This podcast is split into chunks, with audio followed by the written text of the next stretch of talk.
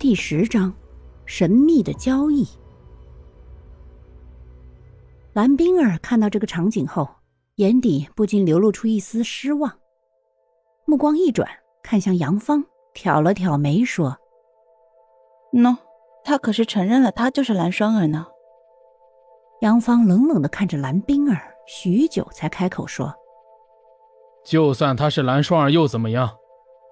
一直和我们认识的是他。”不是你，蓝冰儿听后脸色一冷，冷眼看着杨芳，不带一丝感情的说：“对你说的有道理，不管他叫什么名字，他都是你们认识的蓝冰儿。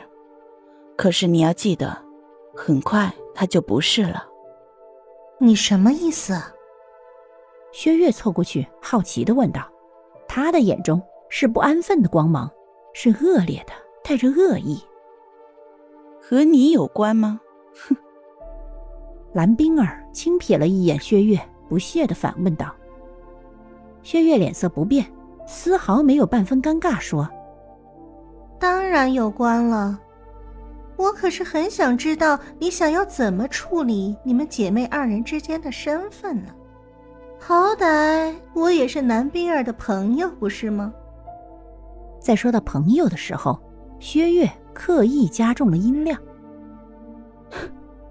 恐怕是背后捅刀的朋友吧。蓝冰儿嗤笑一声说道。蓝冰儿没有理会蓝冰儿，转身就走。杨芳没有一丝犹豫的跟了上去。虞姬挑眉看着蓝冰儿，戏谑的说：“怎么不聊了？啊？该不会是没有观众了吧？”蓝冰儿目中闪过一抹金光。然后扭头看向虞吉，开口说：“你好像还忘了一件事吧，虞吉。”虞吉耸了耸肩，摊手表示一脸无奈的看着蓝冰儿，说：“蓝小姐说笑吧，我是那种留后手的人吗？”蓝冰儿冷笑一声，伸出手说：“哼，少废话，拿来。”薛岳嘴角上扬，慢慢走到虞吉身旁。柔弱无骨的双臂缠绕在虞姬脖颈，娇躯若隐若无的蹭着虞姬。他就像只妖精一样娇笑着，目光一闪，吐气如兰。呵呵，是什么东西啊？急，让我看看。虞姬顿时心猿意马，伸手抱住薛岳的腰肢，下巴压在薛岳的肩膀上，轻笑出声。呵呵呵，昨晚月月不是已经看到了吗？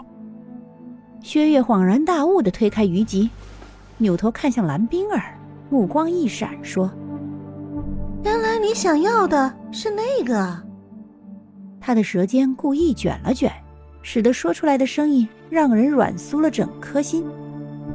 虞吉下腹一紧，只觉得薛月这只磨人的妖精是故意的。他的目光沉了沉，主动推开薛岳，拉开凳子坐了下去，平静地说：“蓝小姐之前说的数，再加一个点儿，我就把你要的东西原封不动的交给蓝小姐。”蓝冰儿看着虞姬，目光一闪，干脆利落地说：“好，我答应你。不过你也别忘了你答应过我的事情。”当然。虞姬看着蓝冰儿，肯定的说道。蓝冰儿得到于吉的答复后，没有犹豫，直接从口袋里取出一张银行卡，说：“这里面有十万，是定金。事成之前，我只会分期给你相应的定金。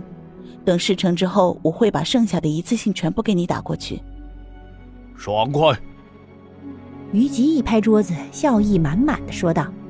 他的目光一转，扫了一眼薛月。然后看着蓝冰儿，加深了笑意。蓝冰儿目光一闪，若有所思的看了一眼薛岳，然后勾唇看着虞姬，轻轻合手。